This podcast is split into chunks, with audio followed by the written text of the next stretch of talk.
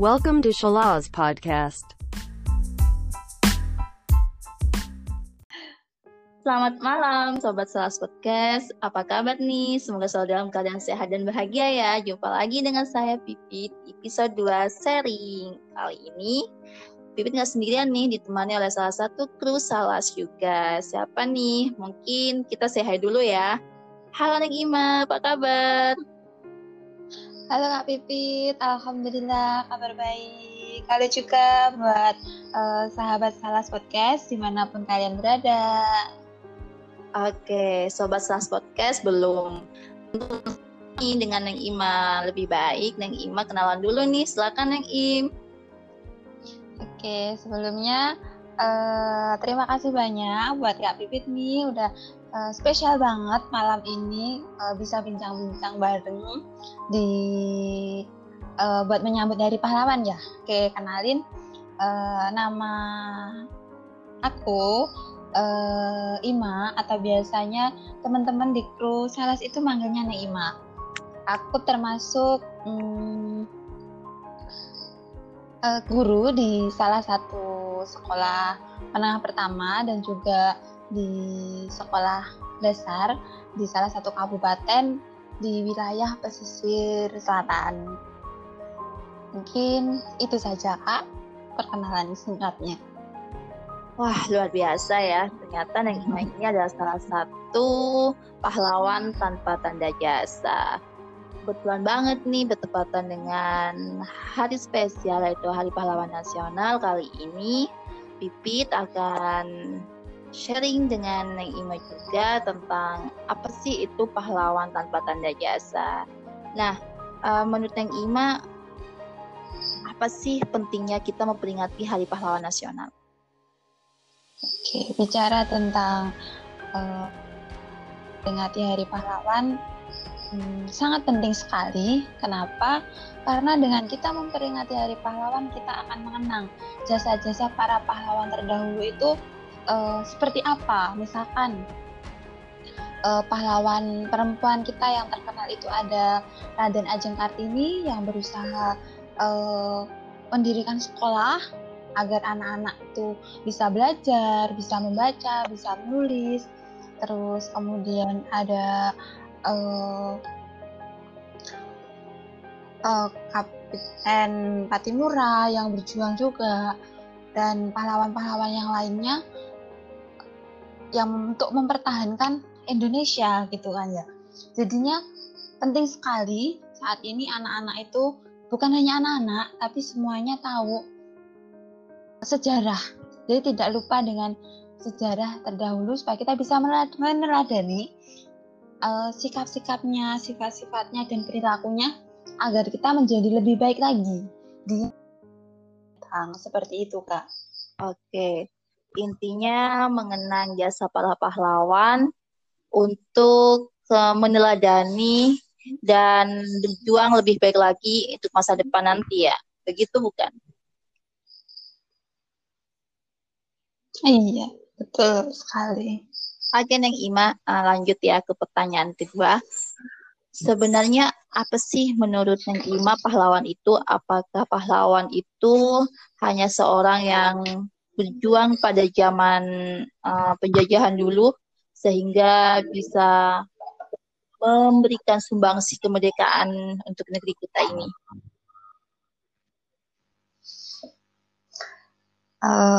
Oke. Mohon maaf Kak, bisa diulang lagi?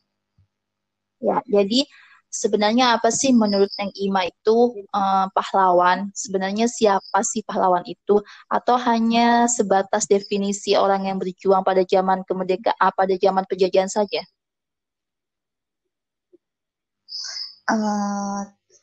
Definisi pahlawan itu tidak hanya seseorang yang berjuang di masa lampau untuk memperjuangkan kemerdekaan. Untuk sekarang pun kita juga masih berjuang. Masih kita membutuhkan pahlawan gitu. Salah satunya yaitu guru. Guru masih berjuang untuk bagaimana caranya anak-anak itu bisa pandai, kemudian bisa mengerti tata krama, bagaimana bisa mengenal dunia luar dengan lebih baik lagi untuk kemajuan negeri ini otomatis. Jadi untuk pahlawan itu tidak hanya berjuang untuk kemerdekaan saja. Gitu. Sampai sekarang pun kita juga masih berjuang. Seperti itu, Kak. Oke, jadi definisi pahlawan itu tidak sesempit yang kita bayangkan selama ini ya. Karena siapapun bisa sebenarnya menjadi pahlawan versi sendiri gitu ya.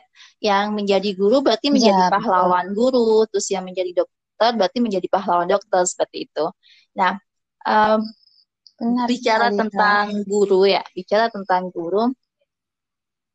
apa sebenarnya yang jadi alasan itu kenapa guru itu bisa dikatakan pahlawan tanpa tanda jasa?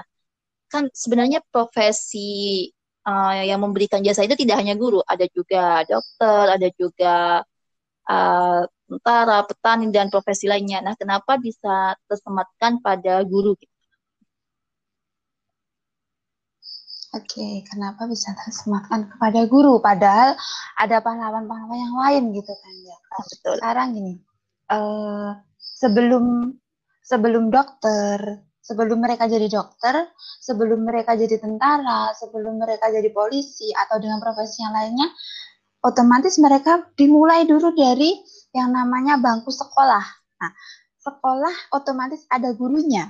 Nah, dari situlah kita bisa ambil kesimpulan bahwa guru adalah pahlawan pertama tanpa tanda jasa, seperti itu, Pak. Jadi guru yang melatih mereka mulai dari nol, mengajari mereka, kemudian perlahan-lahan dari TK, kemudian masuk dari ke SD, ke SMP, ke SMA, sampai jenjang berikutnya, sampai mereka mendapatkan gelar atau pekerjaan yang bisa disebut sebagai pahlawan juga, yaitu dokter, tentara, polisi, dan juga pahlawan-pahlawan yang lainnya. Jadi sebelum mereka menjadi profesi yang sekarang itu, otomatis mereka belajar dulu di bangku sekolah. Nah, makanya kenapa guru itu disebutkan sebagai guru tanpa tanda jasa, yang tanpa pamrih sama sekali.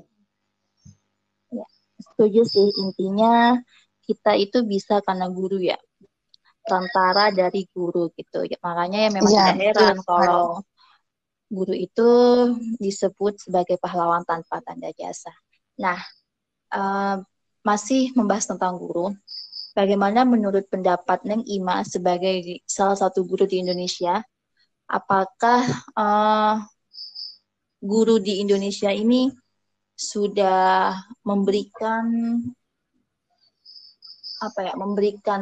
teladan yang baik kepada murid-muridnya, seperti istilah kata guru gitu ya, diguguh dan ditiru gitu.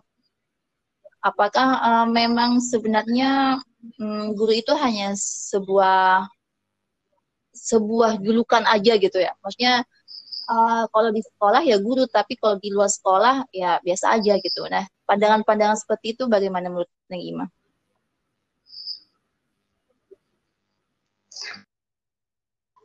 Guru atau biasanya itu disebutkan digugu dan ditiru, artinya apa? Seorang guru itu harus menjadi suri tauladan yang baik bagi murid-muridnya, mulai dari sikapnya, kemudian cara bicaranya, kemudian tingkah lakunya, semuanya apa yang dilakukan guru itu adalah contoh bagi peserta didiknya, begitu ya. Menurut saya sebagian besar sudah mencerminkan apa itu yang namanya digugu dan ditiru. Karena apa? Ketika melihat di lapangan itu sendiri, apa yang diucapkan oleh gurunya itu sangat melekat sekali pada benak si peserta didiknya itu. Apa yang diucapkan, apa yang dilakukan, itu bisa melekat kepada peserta didiknya hanya dalam 1 kali waktu dengar dan 1 kali waktu melihat saja. Nah, apabila ada yang tingkah laku atau perilaku yang kurang baik gitu, bisa jadi itu faktor dari luar juga yang mempengaruhi. Karena apa? anak berada di sekolah itu tidak selama 24 jam. Istilahnya anak di sekolah itu sekarang aja bisa dihitung kira-kira dari jam 7 sampai jam 4 itulah ya. Itu sudah full day gitu. Nah, waktu itu selebihnya itu kan anak berada di luar lingkungan sekolah. Jadi ketika di sekolah guru sudah berusaha mencontohkan yang terbaik bagi peserta didiknya agar memiliki sikap yang baik, perilaku yang baik, memiliki tata krama yang bagus, akhlak yang bagus juga kepada peserta didiknya. Tetapi bila ada yang menyimpang atau ada yang belum benar, belum sesuai, itu berarti ada faktor-faktor lain di luar sekolah atau di luar tatap muka bapak dengan bapak ibu guru yang mempengaruhi perilaku peserta didiknya itu. Jadi kalau menurut saya untuk digugulan ditiru itu sudah mencerminkan untuk guru-guru yang sekarang ini. Seperti itu, Kak. Oke, Naima. Jadi intinya memang kesuksesan pendidikan karakter seorang anak ataupun murid itu tidak hanya terlepas dari seorang guru ya. Oke, kalau di sekolah memang guru bertanggung jawab. Tetapi kalau di rumah pastinya juga orang tua dan juga lingkungan sekitar gitu. Jadi makanya jangan sepenuhnya menyalahkan guru gitu. Iya, karena kan pendidikan itu sukses dipengaruhi karena sekolah, lingkungan, dan juga orang tua. Apabila ketiganya itu terpenuhi dengan baik, maka insya Allah akan menjadi anak yang bagus pula, akan terbentuk karakter yang baik juga gitu. Tapi apabila salah satu dari itu kurang mendukung, maka juga akan mempengaruhi karakter dan perilaku anaknya gitu, Kak. Ada lagi nih pertanyaan saya, Neng Ima. Gimana? Apa sih kendala atau tantangan menjadi seorang guru, apalagi di masa pandemi saat ini? Wow, pertanyaan spesial nih ya. Oke. Banyak sekali bicara masalah tantangan, banyak sekali tantangannya apabila saya mengajarnya itu kan bukan di wilayah kota. Otomatis teramat sangat tantangan sekali, gitu. Utamanya dalam penggunaan IT yang kita harus daring, gitu kan. Terkendala oleh sinyal, pertama oleh kuota, kemudian apabila kadang anaknya ada yang mengirim tugas, ada yang tidak, ada yang mengeluhkan saya tidak bisa Bu, gitu. Masalah saya tidak bisa pakai aplikasi ini Bu, saya tidak bisa belajar. Nah, itu juga mempengaruhi. Kemudian ada yang orang tuanya memang kurang mendukung dalam arti untuk daring itu kan kita memang harus menggunakan, paling tidak kita menggunakan HP. Nah, ada sebagian yang belum memiliki HP ya, memang karena ekonomi seseorang itu kita tidak bisa menyamakan begitu ya, Kak. Jadinya bagaimana kita pandai-pandai menyikapi untuk anak-anak yang belum memiliki HP atau masih ketinggalan untuk bidang IT-nya gitu. Jadi itu termasuk tantangannya luar biasa sekali untuk menyampaikan pembelajaran yang harus daring dan setiap hari kita tetap harus mengajar gitu. Ada juga yang orang tuanya itu belum memfasilitasi dengan sepenuhnya, misalnya dengan keterbatasan kuota seperti itu. Ada yang mereka harus mencari jaringan itu, rumahnya di bawah, dia harus mencari jaringan itu naik ke bukit gitu. Itu benar-benar, jadi kita harus benar-benar memaklumi keadaan peserta didik kita gitu, ketika kita tahu di lapangan yang sebenarnya seperti apa gitu, Kak. Jadinya kalau misalkan kita harus menyamakan dengan anak-anak yang di kota, sangat jauh sekali gitu, karena ya memang keadaan wilayahnya juga mempengaruhi. Kemudian ya karena tingkat ekonomi antara individu setiap keluarga itu juga tidak sama untuk mendukung proses kegiatan pembelajaran anak. Itu juga termasuk lagi ketika peserta didik itu kan bermacam-macam, maksudnya dalam artian ada yang dengan mudah menangkap dan ada yang sedikit harus berulang-ulang lagi untuk menangkap pembelajaran. Nah, itu juga termasuk kita kurang lebih memperhatikan ya, kita kurang untuk perkembangan peserta didik kita sampai di tahap mana itu tidak bisa maksimal seperti kalau kita tetap muka secara langsung seperti itu.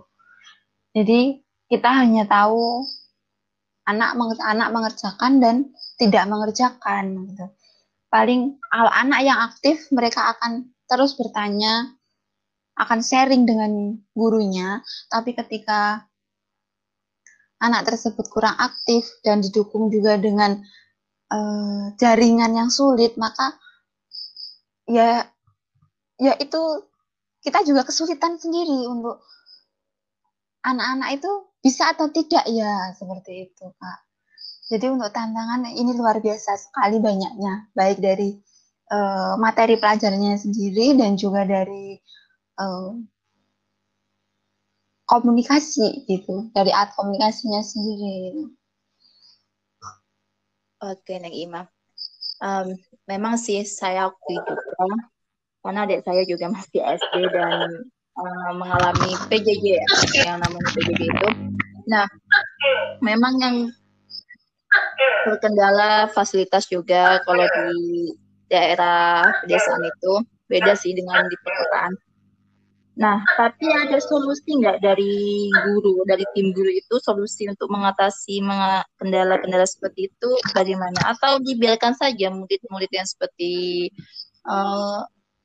kesusahan mendapatkan akses wifi, mendapatkan akses jaringan ataupun tidak punya gadget untuk sekolah online, ada tindak lanjut nggak dari tim guru bagaimana? Ada untuk tindak lanjutnya sendiri dari kami para guru-guru itu ada kesepakatan tersendiri yang mana perwakilan dari guru itu ada yang apabila rumahnya itu medannya tidak bisa dijangkau oleh kami para guru perempuan itu para guru laki-lakinya itu dengan senang hati membantu kira-kira siapa peserta didik yang rumahnya sulit dijangkau itu atau visit home lah istilahnya. Tapi itu tidak setiap minggu. Dalam arti 2 minggu sekali itu anak-anak diberi tugas, yang belum itu siapa yang belum mengumpulkan atau melalui gadget itu tadi, nah itu diberi tugas offline gitu, dalam arti diberi soal paper. Nah nanti anak sendiri yang akan mengumpulkan di sekolah tapi tetap dengan mematuhi protokol kesehatan, jadi tidak semua anak itu ke sekolah, hanya 1 atau 2 seperti itu Kak. Nah nanti di sekolah itu mereka akan diberi tugas baru yang skillnya belum mereka kerjakan dan juga materi-materi baru yang belum mereka terima. Nah kebetulan di awal semester itu kan dari sekolah ada peminjaman buku sebagai penunjang untuk anak-anak belajar. Jadi anak-anak bisa memanfaatkan fasilitas itu untuk mendukung pembelajaran di rumah, untuk mengerjakan soal-soal yang diberikan guru selain materi tambahan yang sudah diberikan kepada peserta didik berupa paper seperti itu Kak. Dan juga bagi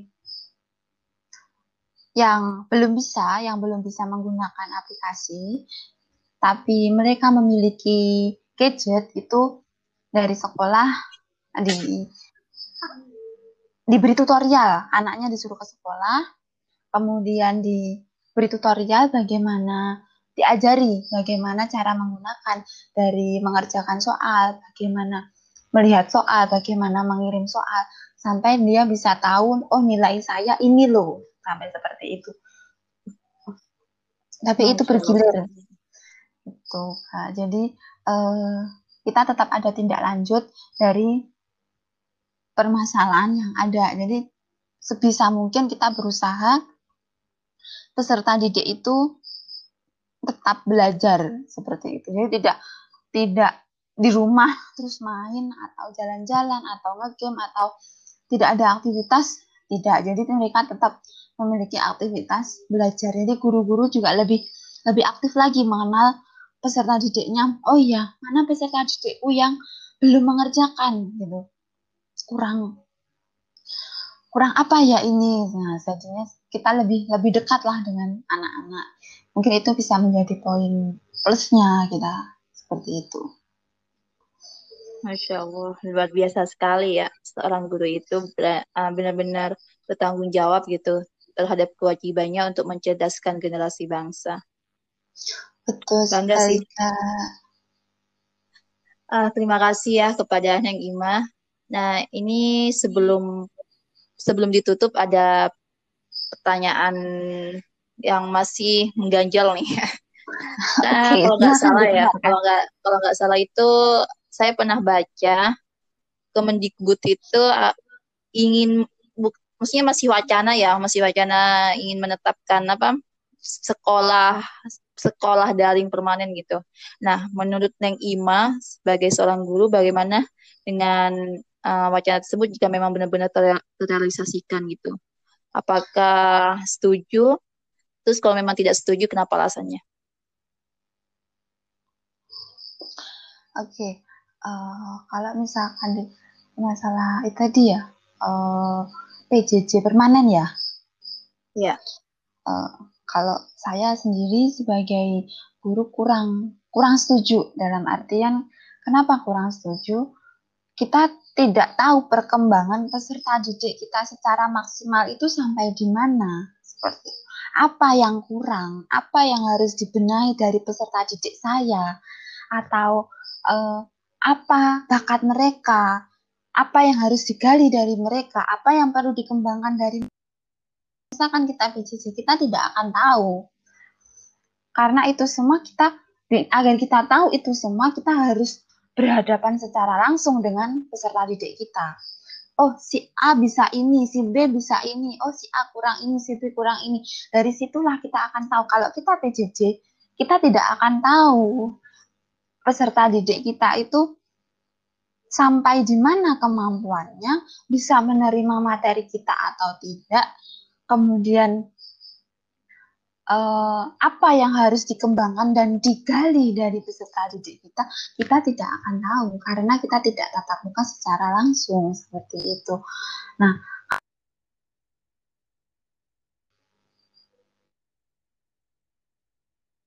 kan memang ditetapkan ya Kak, untuk itu ada solusi lah, kita bisa tahu, istilahnya kita bisa tatap muka lah, kita bisa menyapa anak kita paling tidak itu 1 minggu 1 kali lah, atau 2 minggu sekali, istilahnya seperti itu, biar merasa oh saya ini punya anak didik loh, dan anak didik tahu oh iya saya punya guru loh yang ketika saya tidak bisa, saya bisa belajar langsung, saya bisa bertanya langsung dengan guru saya. Nah, itu. Selain itu kalau misalkan di daerah pinggiran, ya Kak. Daerah pinggir kalau misalkan ditetapkan secara permanen, apakah itu memungkinkan? Sedangkan sekarang saja sudah banyak sekali kendala-kendala yang kita hadapi, sudah banyak sekali keluhan-keluhan yang dikeluarkan seperti itu. Kalau memang di daerah kota mungkin tidak begitu kesulitan ya untuk masalah jaringan, masalah IT dan sebagainya. Tapi kalau bagi kami yang di pinggir itu kan termasuk masalah juga, bagi kita tantangan juga seperti itu. Kita tidak bisa memaksakan kehendak kita kepada peserta didik dan juga wali murid untuk harus seperti ini loh. Nah, seperti itu, Kak. Jadinya kalau untuk TPDC permanen kurang setuju. Oke. Jadi semoga saja ada solusi lain gitu ya. Kalau memang ya, ada solusi yang lebih baik, kenapa harus permanen gitu kan? Iya benar. Oke, ini pertanyaan terakhir dari saya sebelum ditutup. Sebenarnya bukan pertanyaan sih, namun lebih ke harapan gitu ya. Apa sih harapan Neng Imas dari guru terhadap guru Indonesia gitu? Dan juga harapan kepada pemerintah Indonesia untuk guru gitu. Untuk apa ya, untuk meningkatkan kesejahteraan guru lah, terutama guru-guru honorer gitu. Oke, harapannya untuk kedepannya nih, untuk guru-guru Indonesia lebih maju lagi, lebih mau belajar dan belajar lagi untuk menerima kemajuan dan juga menerima perbaruan, karena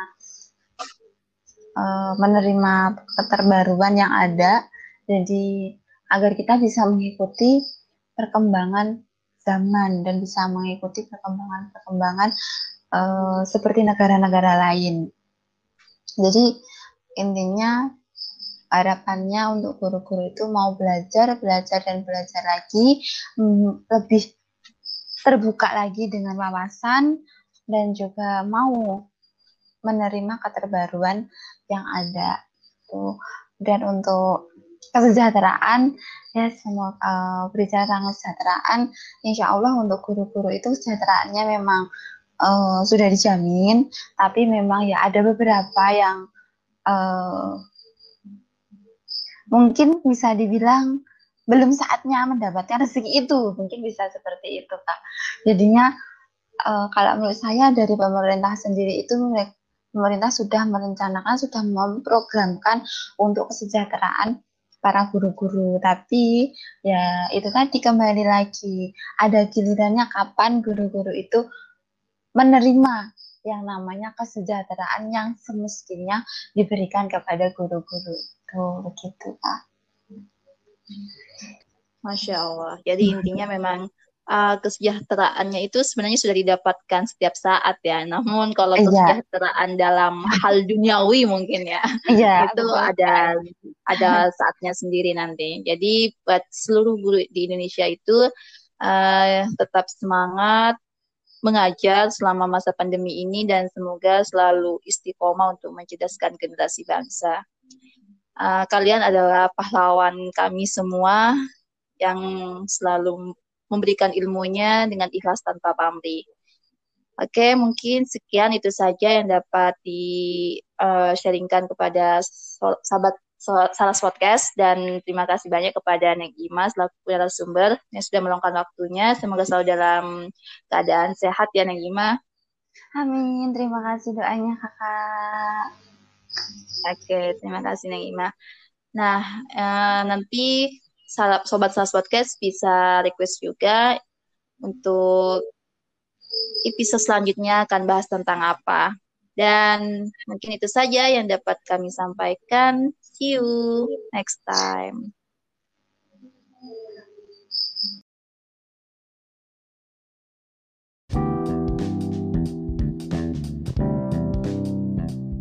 Thank you for attention.